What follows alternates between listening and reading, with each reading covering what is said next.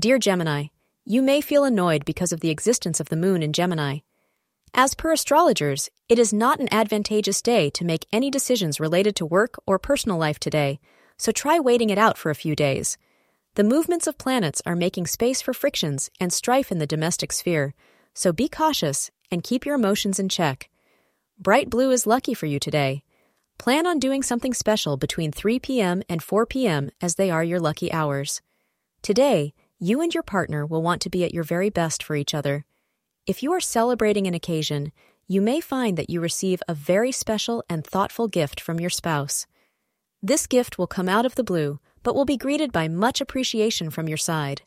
Use today to think of a way to reciprocate the thoughtful act and show your partner how much you care. Thank you for being part of today's horoscope forecast. Your feedback is important for us to improve and provide better insights. If you found our show helpful, please consider rate it. Your support helps us to continue creating valuable content. Thank you for being here and see you tomorrow.